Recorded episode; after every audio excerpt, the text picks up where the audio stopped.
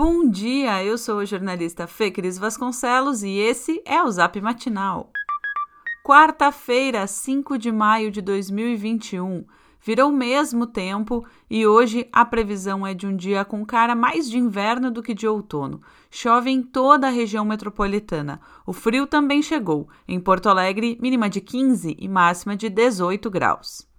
Hoje, Porto Alegre retoma a aplicação da segunda dose de Coronavac exclusivamente para pessoas com mais de 60 anos e profissionais de saúde e de apoio que receberam a primeira aplicação no dia 8 de abril ou antes.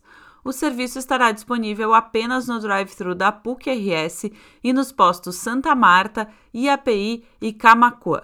Também podem ser vacinadas hoje pessoas com comorbidades a partir de 56 anos, além dos grupos que já tinham direito, como gestantes e puerpérias com comorbidades e pessoas com síndrome de Down.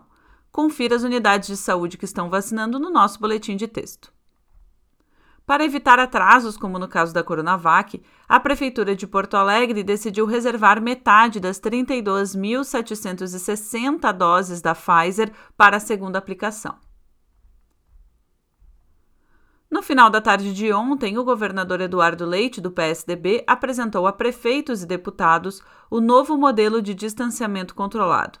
Criticado por prefeitos que com frequência pressionaram pela abertura das atividades apesar da piora dos indicadores epidemiológicos, o atual modelo deve ser substituído por um que, na prática, vai consolidar a gestão compartilhada.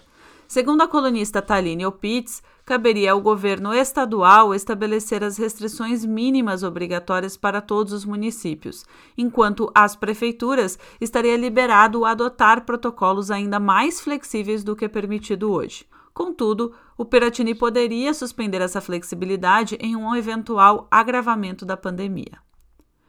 Para o epidemiologista e professor da Universidade Federal de Pelotas, Pedro Halal, a nova proposta parece ser mais politizada do que a atual.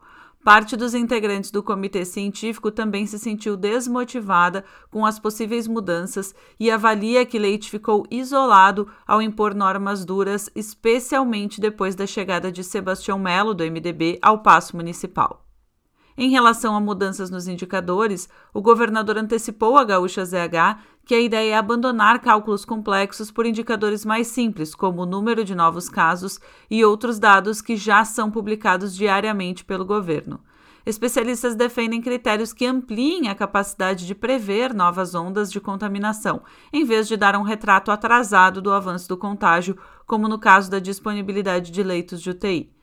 A reunião de ontem foi a primeira de uma série de debates que devem ocorrer ainda nesta semana. O novo modelo deve entrar em vigor no dia 10.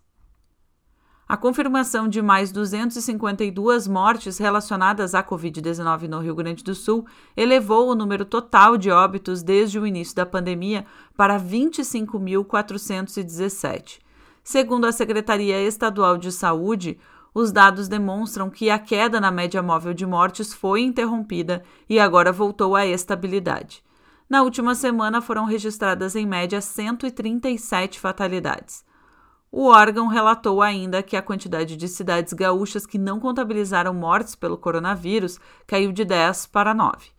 O Estado identificou no último boletim mais 5.859 pessoas infectadas com o vírus e, dessa forma, a média móvel de casos está estável há 19 dias.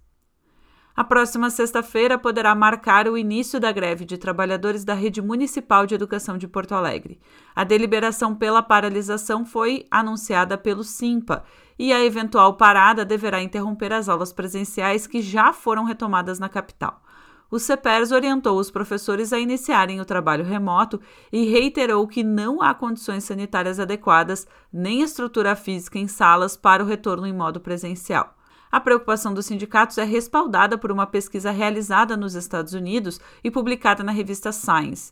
O estudo indicou que há um risco aumentado de contrair a doença para familiares de docentes e alunos em atividades presenciais. Esse foi o Zap Matinal, feito com base em conteúdos do site G1RS, GZH, Sul 21, Jornal Correio do Povo, Jornal NH e Jornal do Comércio. Nós trazemos notícias gratuitas todos os dias no seu celular. Se você conhece alguém que também vai gostar de receber os nossos boletins, encaminhe nossa mensagem para essa pessoa. O link para inscrição está no nosso boletim de texto. Aliás, caso você ainda não receba a newsletter Matinal Jornalismo no seu e-mail todas as manhãs, inscreva-se gratuitamente ou considere fazer nossa assinatura premium para ter acesso a todos os nossos conteúdos e também, é claro, apoiar jornalismo local. Siga também a gente nas redes sociais, arroba Matinal Jornalismo no Instagram e arroba no Twitter. Um abraço e ótima quarta!